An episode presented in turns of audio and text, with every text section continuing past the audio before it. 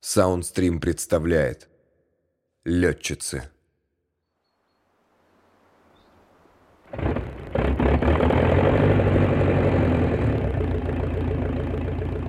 Война. Испокон веков участие в битвах и сражениях считалось уделом мужчин. История знает лишь немногих женщин, кто брал в руки оружие. И каждая из них признана уникальной личностью, порой изменившей ход истории. Но все же они считались скорее исключением, лишь подтверждавшим правила. Так было до середины прошлого столетия, до самой страшной войны в истории человечества. Меня зовут Дмитрий Лебедев. В течение четырех серий нашего подкаста «Летчицы» я расскажу вам о тех, кто сражался за свою родину в годы Великой Отечественной. О женщинах-авиаторах, принимавших участие в боевых действиях, об их мечтах в мирное время, о трудностях в дни сражений и о памяти, оставленной после победы нам, потомкам. Мы начнем свой рассказ с того, как в воздух устремлялись крылатые девушки нашей страны. Серия первая. Мечта о небе. Высоко над землею летит самолет, в самолете девушка летчица, и не видит никто ни коленок ее, ни волос ее, ни ее лица.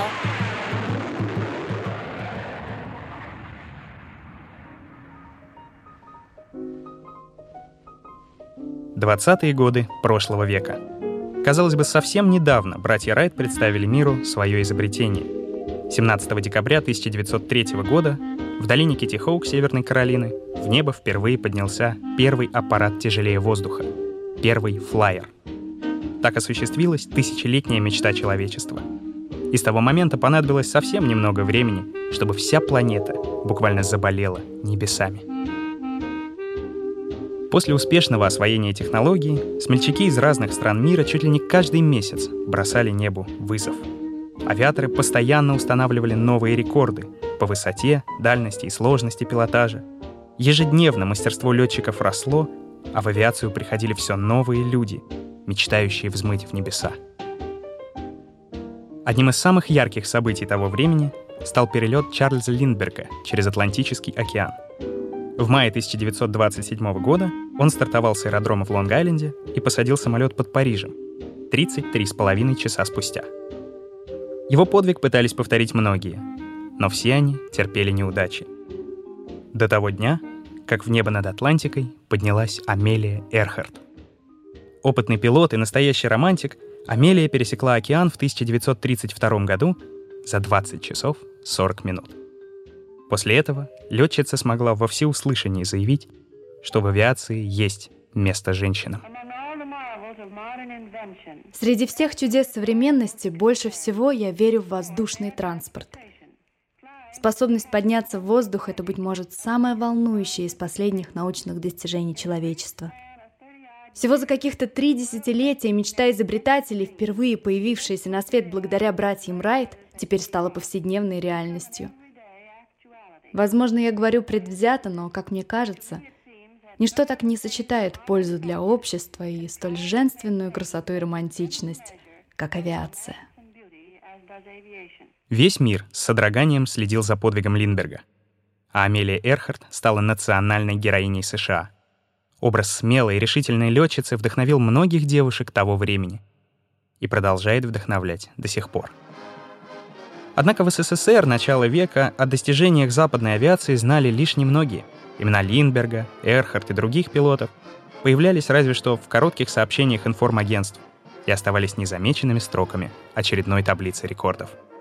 Гораздо больше советский человек знал об отечественных покорителях неба. Фамилии Байдукова и Громова, Белякова и Юмашева гремели на всю страну, не говоря уж о великом Валерии Чкалове. Пожалуй, во всем Союзе не было ни одного человека, кто не знал бы о перелете Валерия Павловича из Москвы в Ванкувер через Северный полюс. И чуть ли не все подрастающее поколение, так или иначе, грезило о небе. Рассказывает преподаватель пищевого колледжа номер 33, историк авиации Светлана Чудинова. В 30-е годы летчик в СССР — это примерно то же самое, что в 60-е космонавт. Это небожитель, это человек, который достиг, наверное, вершины всего. Поэтому мечта о небе, она была такой, наверное, одной из самых ярких мечт молодежи 20-х, 30-х годов. Конечно, это привлекало внимание молодых людей, девушек. Они вроде бы были такие же, как и они сами. Была вероятность, что и я завтра также смогу. Стоит отметить, что образ пилота был окутан небесной романтикой не просто так. Привлекательность летной профессии поддерживалась и искусственно, в том числе усилиями государства. Еще до революции в царской России было понятно, что за небом будущее. Уже тогда по всей стране открывались летные училища и школы, где можно было стать авиатором. Кстати, тогда же стали появляться и первые в России женщины-пилоты, которых называли авиатрисами. Перспективы авиации были очевидны и советской власти. Однако развитию индустрии, как и строительству социализма в целом, мешал ряд факторов. По итогам Первой мировой, а затем и гражданской войны, молодое государство столкнулось со спадом в экономике, износом прежних ресурсов, слабым финансовым положением и, самое главное, с катастрофической нехваткой профессиональных кадров — Страна остро нуждалась в источнике энергии для развития хозяйства и, разумеется, укрепления обороноспособности. И тогда советское руководство предпринимает один из самых выдающихся шагов того времени. Фактически передает будущее государства в руки молодежи. Так в 1927 году был создан ОСО «Авиахим» — Общество содействия обороне, авиационному и химическому строительству. Новая организация стала идейным продолжением так называемого «Общества друзей воздушного флота», которое было сформировано несколькими годами ранее. Ее главной задачей стало привлечь молодежь к авиации, заинтересовать юных советских граждан воздушным спортом, планеризмом и моделированием. Кроме того, ОСА «Авиахим» активно участвовал в оборудовании профессиональных аэродромов. На производство военных самолетов и на подготовку летчиков направлялись средства из вступительных взносов и добровольных пожертвований. Одним из главных инструментов привлечения молодежи стали аэроклубы. Рассказывает преподаватель пищевого колледжа номер 33, руководитель музея летчицы Татьяны Макаровой, историк Юлия Плетнева. Период 20-30-х годов — это был пик развития авиации. Упор был сделан на массовость интересное такое явление, как аэроклубы, оно появилось именно в тот период. Аэроклуб — это путевка в небо. Возможность получить специальность пилота, не только пилота. Можно было освоить сразу несколько специальностей. И прыгнуть с парашютом, и на планере полетать, самолет освоить и стать инструктором. Из простого окружения через аэроклуб ты мог достичь высот. Комсомолец на самолет — этот осо-авиахимовский лозунг нашел живой отклик в юных сердцах. Молодые люди записывались в аэроклубы по всей стране. Только в 1935 году на этих любительских летных площадках было подготовлено свыше 8 тысяч пилотов. Государство сполна обеспечивало доступ к небу для всех желающих. Ведь для организации аэроклуба требовалось совсем немного. Подходящее летное поле, помещение для теоретической подготовки и ангар для самолетов. При обустройстве новой площадки всегда можно было обратиться в местное подразделение ОСА «Авиахима». На это средства выделялись. Ведь каждый аэроклуб стоил того. Неважно куда, на соседнюю улицу, на другой конец города или за несколько километров, школьники и студенты, учащиеся техникумов и заводские рабочие с охотой стремились к аэродромам. Причем им вовсе не обязательно было подниматься в небо. Многие были счастливы даже возможности прикоснуться к воздушным машинам. Удивительно, но после учебы или тяжелого труда члены аэроклуба с восторгом копались в деталях, изучали строение и характеристики отдельных моделей. Находились даже добровольцы, чтобы просто отмыть машину от грязи и пыли после вылета. И все это без отрыва от производства, в свободное от работы время. Многие учащиеся аэроклубов и после выпуска не расставались со своим увлечением. К примеру, будущий командир звена Екатерина Федотова после подготовки осталось преподавать летные дисциплины. Вспоминает ее внучка Анна Мусатова. Бабушка рассказывала, как в детстве она сидела на этом крутом берегу и впервые увидела самолет там, и с тех пор влюбилась в эти железные крылатые машины и мечтала летать. Бабушка после семи классов школы деревенской едет в Москву, поступает в ФЗУ, фабричное заводское училище, работает на заводе, соответственно. И там же открывается аэроклуб, куда она, конечно же, тут же идет попробовать, да, полетать. И она пробует, она понимает, что небо — это ее любовь навсегда. Это был, по-моему, 39 год. Ну и, собственно, к войне она уже летчик-конструктор. Вступить в аэроклуб мог каждый молодой человек в возрасте от 16 до 22 лет с образованием не менее 7 классов. Желающие должны были предоставить свою биографию, написанную от руки, карточку медосвидетельствования, справку о социальном происхождении и выписку из ЗАГСа. Членам партии также требовалась характеристика от месткома, а беспартийным — с места работы. К слову, до войны существовала квота на прием женщин, не более 20% от всего состава. Но ни строгие инструкторы, ни четкие правила не могли удержать пылкие юные сердца. Даже дети, стараясь выглядеть старше, всеми правдами и неправдами скрывая свой возраст, стремились в авиацию. Нельзя утверждать, что путь в небо до определенного возраста был закрыт полностью. Например, прыгнуть с парашютом можно было уже с 14 лет. Правда, не с самолета, а со специально обустроенных вышек, которые можно было найти в любом парке культуры и отдыха. Еще одной площадкой для покорения неба стали кружки авиамоделирования. Здесь начали свой путь многие блестящие специалисты своего времени. Техники, инженеры, конструкторы и в том числе летчики. Основная масса выпускников аэроклубов освоила летные специальности на любительском уровне. Однако некоторым из них, особо отличившимся, была уготована профессиональная карьера. Перед лучшими из лучших открывались двери летно-технических и авиационных школ, где готовили специалистов и пилотов гражданской авиации. Самых талантливых летчиков и инструкторов отбирали для участия в спортивных мероприятиях. Высшей ступенью было спортзвено столичного центрального аэроклуба имени Чкалова. Его участники выступали на главных воздушных праздниках тех лет. В первую очередь на парадах в Тушино, где нужно было выполнять фигуры высшего пилотажа перед первыми лицами государства.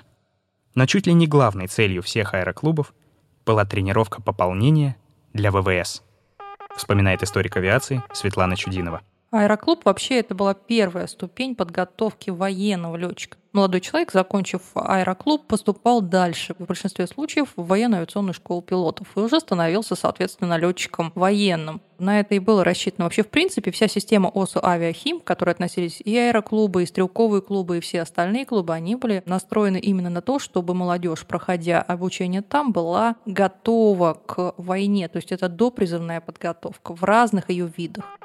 Обучение кадров по чисто военным специальностям было возложено на многочисленные училища и летные школы по всему Советскому Союзу. В стенах самых старейших из них традиционно обучались лишь мужчины. Однако новое время позволило разрушить исторически сложившиеся стереотипы. Активная пропаганда, романтизация образа летчика и деятельность ОСА «Авиахима» привели в авиацию значительную долю женщин. Гораздо большую, чем в начале века, когда авиатрис в России, да и во всем мире, были считанные единицы — Теперь же все могли и хотели летать. Для себя и для своей родины, как писала еще в 1935 году будущая командир эскадрильи Марина Чечнева. «Я мечтаю быть пилотом в нашей радостной стране, обогнать на самолете птицу в синей вышине. В небе строй пилотов красных над страной реет гордо. Я среди них стране прекрасной я отдам свои рекорды. Поначалу прекрасный пол подходил к покорению неба робко и осторожно. Лишь немногие отваживались на такой шаг.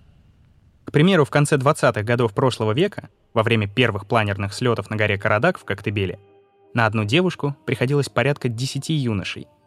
Такая же ситуация была и в летных училищах, куда женщины принимались лишь в порядке особого исключения — Однако уже к концу 30-х годов девушки-летчицы стали рядовым явлением чуть ли не во всех сферах авиации. Они уверенно проводили инструктаж среди членов аэроклубов, пилотировали гражданскую технику. Даже в среде строевых летчиков и кадровых военных сильная девушка могла успешно построить карьеру. Вспоминает историк Юлия Плетнева. Советская женщина, она ничем не хотела быть хуже, чем мужчина, поэтому везде, во всех летных специальностях, какие бы мы ни взяли, летчики, штурман, механики, техники, инженеры по вооружению даже, везде женщины так или иначе появлялись, причем появлялись по большей части от своего неуемного характера, потому что нужно было пробиться, нужно было добиться, доказать, что ты не хуже других, не хуже мужчин в частности. Именно это во многом дало почву для организации женских авиаполков совсем техническим э, персоналом уже в годы войны. Если пилотами становились лучшие из лучших, то техникам достаточно было знаний об устройстве моделей, трудолюбия и готовности. Поэтому женщин на технических специальностях, механиков, электриков, было гораздо больше, чем на летных должностях. А вот самой редкой профессией среди женщин-авиаторов долгие годы оставалась специальность штурмана. В основном это было вызвано тем, что штурманов готовили лишь в считанных учебных заведениях, и девушек в основном туда никто не брал. Среди кадровых военных штурманов в первой половине века были известны Александра Муратова и Зулейха Сиидмамедова, а самой знаменитой была Марина Роскова. Хотя в этой профессии Марина Михайловна оказалась по чистой случайности, вспоминает историк авиации Светлана Чудинова. Человек, который к авиации до определенного периода вообще не имел ни малейшего отношения. Человек, которого с детства готовили либо в оперной певице, либо в пианистке. Что-то такое возвышенное, музыкальное для девочек, так скажем. Жизнь повернулась таким образом, что благодаря случайности она попадает на должность чертежницы в Академию Жуковского. Она начинает знакомство с авиацией. Опять-таки, случайность. Работает на кафедре Александра Васильевича Белякова, знаменитого штурмана из экипажа Чкалова. Помогая ему, ассистирует, перенося висят приборы, она начинает постигать, что это такое, и оказывается, это интересно. Марина Михайловна Роскова стала одной из первых женщин в истории, удостоенных звания Героя Советского Союза. Высшая ступень отличия была присуждена всему экипажу легендарной «Родины» — бомбардировщика АНТ-37, который в 1938 году отправился из Москвы на Дальний Восток. Тогда, в ходе изнурительного беспосадочного перелета, был установлен новый мировой рекорд дальности — Каждый член экипажа «Родины» — личность выдающаяся. Командиром выступила Валентина Степановна Гризодубова, фактически инициатор самого полета. Именно ей принадлежала идея установить очередной рекорд и собрать команду из лучших женщин советского неба. Гризодубову можно по праву назвать прирожденной летчицей. Ее отец, изобретатель и авиаконструктор, брал ее с собой в полеты с младенчества. Он просто привязывал двухлетнюю девочку к себе ремнями, и она летала. Неудивительно, что свой первый самостоятельный вылет Грязодубова совершила всего в 14 лет на планере в Коктебеле. К моменту старта «Родины» на ее счету уже было пять мировых рекордов. На шестой же, самый серьезный, ее вдохновила другая летчица — Полина Осипенко. К 1938 году Полина Денисовна уже была состоявшимся красным командиром. Ее путь до небесных просторов нельзя назвать простым — Девушка из бедной семьи с начальным образованием начинала карьеру на колхозной птицефабрике. На то, чтобы стать пилотом, ее вдохновил первый муж — военный летчик. Именно он помог ей подготовиться к поступлению в Качинскую летную школу. Первая попытка не увенчалась успехом. В те годы женщина в качестве профессионального пилота все еще считалась чем-то из ряда вон выходящим. Но юная Полина не опустила руки — и устроилась официанткой летной столовой при училище. Там, во время развоза стартовых завтраков, инструкторы разрешали девушке подержаться за управление. И уже в 23 года Полина сама научилась пилотировать самолет У-2. Но ее мечты сбылись благодаря счастливой случайности. В училище с визитом прибыл сам Климент Ворошилов. Собравшись силами, девушка не постеснялась попросить легендарного наркома обороны о помощи после чего тот лично подписал распоряжение. Кандидатуру одобряю, в училище зачислить. И такие истории об удивительных стечениях обстоятельств были отнюдь не редкостью среди женщин-авиаторов. Вспоминает историк Юлия Плетнева. Большинство из летчиц, они, странно прозвучит, но они в авиации случайные люди очень многие, потому что судьба приводила, или кто-то вмешивался в течение жизни, или кто-то на жизненном пути встречался. Но кроме Гризодубова я, пожалуй, не припомню человека, которого бы вот так вот с пеленок катали на самолете, и который бы сразу сказал, да, мне это нравится. В мае 1932 года Осипенко бьет женский мировой рекорд дальности по замкнутому маршруту. а в июле совершает перелет Севастополь-Архангельск, устанавливая новое первенство по прямой и поломанной линии. Причем в обоих полетах ей помогает уже известный штурман Марина Роскова. В ответ на это Валентина Гризодубова просит Ставку разрешить ей перелет Москва-Хабаровск, чтобы побить абсолютный мировой рекорд дальности среди женщин, и считает необходимым пригласить в свой экипаж и Осипенко, и Роскову, с которой ей тоже довелось разделить не один полет. Утро 24 сентября 1938 года. С подмосковного аэродрома Щелково в небо устремляется двухмоторный бомбардировщик АНТ-37. Его серебристое крыло украшают ярко-красные буквы «Родина». Экипаж к полету полностью готов, хотя все прекрасно понимают, будет непросто. И действительно, к концу сентября погода на маршруте Москва-Хабаровск резко ухудшается. Спустя полсотни километров после старта землю закрывают тяжелые облака, приходится прокладывать путь по приборам. Затем полет осложняет еще один коварный враг — обледенение. Чтобы сбить лед с лопастей пропеллера, экипаж увеличивает обороты винта до предела. Облачность не кончается. После Урала приборы отказывают из-за холода. Связь с землей потеряна. Штурман то и дело открывает люк и высовывается наружу. Невзирая на ледяной холод, она пытается определить местонахождение самолета по звездному небу. Из-за переохлаждения начинает барахлить двигатель. Экипаж пытается отогреть его своими унтами и шапками. Полет продолжается уже более суток. Командир понимает, Родина отклонилась от курса. Но вот вдали показывается синяя кайма Охотского моря. А значит, новый рекорд установлен. Остается только посадить самолет. Хабаровск далеко позади, ближайший аэродром — Комсомольский на Амуре. Вдруг на приборной панели тревожно вспыхивает лампочка. Топливо в бензобаке осталось на полчаса. Требуется срочная посадка. Командир экипажа Валентина Гризодубова принимает решение садиться прямо в тайге. Причем на брюхо, не выпуская шасси. Приземляться рискованно, но при правильных действиях у экипажа есть все шансы выжить. Наибольшей угрозе в этом случае подвержена носовая часть фюзеляжа. Она может быть смята при падении. А там кабина штурмана. Командир приказывает Росковой прыгать с парашюта. И та подчиняется. В результате самолет успешно приземляется в болотистой местности. Пилоты остаются ждать помощи. А Роскова оказывается в глухой тайге, совершенно одна. В одном унте другой слетел с ноги во время прыжка и с двумя плитками шоколада в кармане. Целых 10 дней она блуждала по лесу, пока ее не обнаружили поисковые отряды. Хотя перелет Родины чуть не закончился катастрофой, мировой рекорд был побит. За 26 часов и 29 минут без посадок отважные летчицы преодолели расстояние в 6450 километров. В Москву экипаж возвращался уже на поезде. По пути, в городах, селах и на отдельных станциях их встречали толпы людей. Каждый хотел своими глазами увидеть рекордсменок.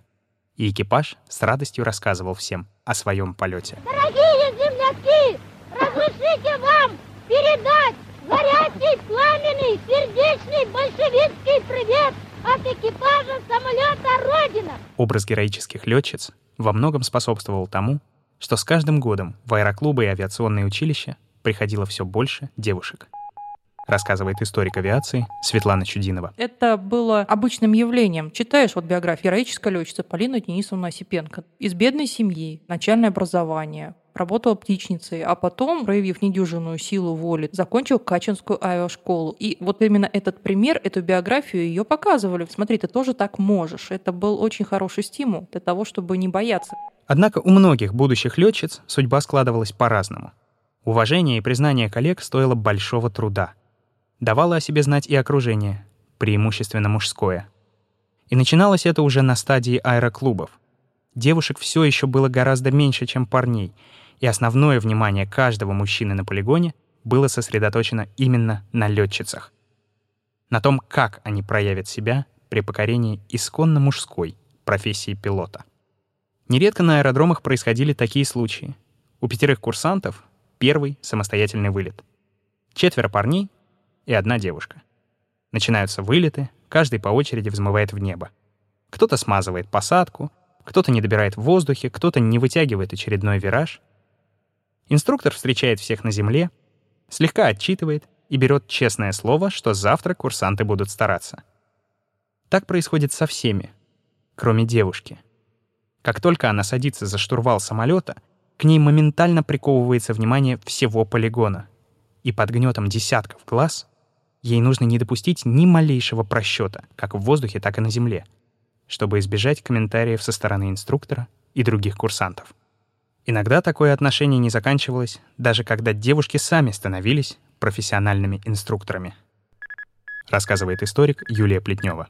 Четыре курсанта, мальчика, и инструктор у них пигалица. Мало того, что ниже, ножка 33, 34. Попробуй докажи им, что ты летаешь лучше. Очень многие, кстати, из парней отказывались заниматься у инструктора женщины. Ну, а что она может? Она вон от горшка три вершка. Приходилось доказывать, вот когда она его вывозит до состояния умопомрачения, вот там где-то вверху, когда он поверит, что эти бочки, которые она крутит, она крутит сама, ее не укачивая, это его уболтало просто в усмерть. Вот тогда он поверит, и тогда он за ней пойдет.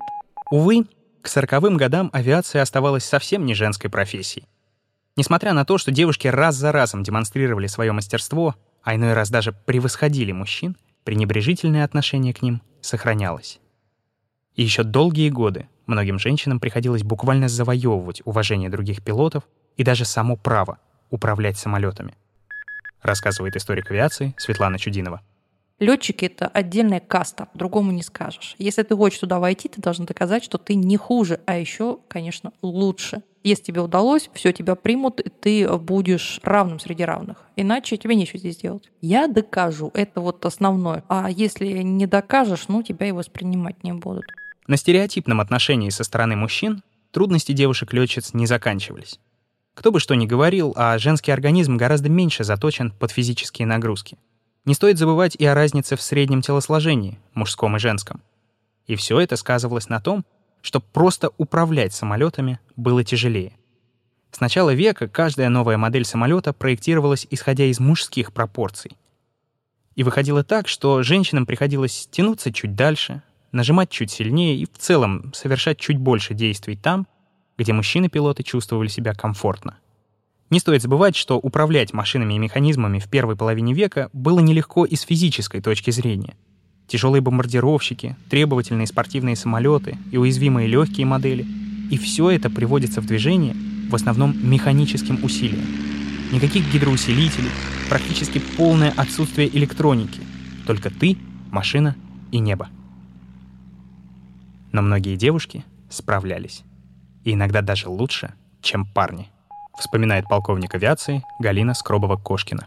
В каждое время были свои сложности. Раньше не так была оборудована кабина приборами, и летчики были профессионалы высшего класса, когда они могли по этим приборам совершать такие полеты. Это со временем техника развивалась, и авионика тоже. Поэтому сейчас время другое, самолеты другие, и предъявляются другие требования уже и к летчикам, и к изучению авиационной техники. Желание летать присуще не только мужчинам, но и женщинам. Это э, нужно тут рассматривать как вот душу крылатую, которая рвется в небеса, хочет постичь что-то такое вот неизведанное. Еще больше трудностей поджидало тех, кто хотел построить карьеру военного специалиста. С появлением женщины любая часть сталкивалась с целым рядом проблем. Во-первых, девушку невозможно разместить в общей казарме. Необходимо искать отдельное помещение. Во-вторых, для курсанток зачастую было сложно подобрать подходящее обмундирование. Кроме того, сразу же возникали вопросы с обслуживанием, с дисциплиной, не говоря уж о бытовых неурядицах. Лишь немногие училища организовывали чисто женские наборы.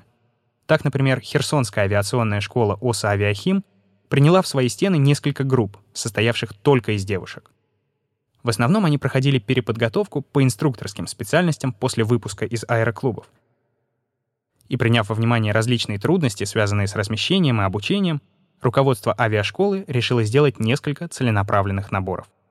В дальнейшем полученные здесь знания помогли многим выпускницам как в мирной работе, так и на фронте, рассказывает историк авиации Юлия Плетнева. Есть люди, которые действительно они поцелованы вот кем-то от природы. Поэтому мы знаем великих летчиков мужчин и знаем таких же великих летчиц женщин, которых можно поставить рядом. Были мужчины, которые летали хуже, чем остальные. Были женщины, которые летали чуть хуже, чем остальные. Но то, что женщины тянулись доказать и где-то временами даже на себя брали чуть больше, чем должны были, это факт. Они мечтали покорять воздушное пространство. Мечтали ставить новые рекорды — становиться лучшими в стране, в мире, готовить новое поколение и стеречь покой Родины. А еще они мечтали и о самых простых вещах, о работе, которая приносит радость, о любви, которая заставляет сердце трепетать, о большой, крепкой семье. Они мечтали. Но никто из них не мог знать, что готовят им всем мрачные, тяжелые и бесконечно долгие сороковые годы прошлого века. Сегодня, в 4 часа утра, без предъявления каких-либо претензий германские войска напали на нашу страну и подвергли бомбежке наши города. В самолете девушка летчица И не видит никто ни коленок ее Ни волос ее, ни ее лица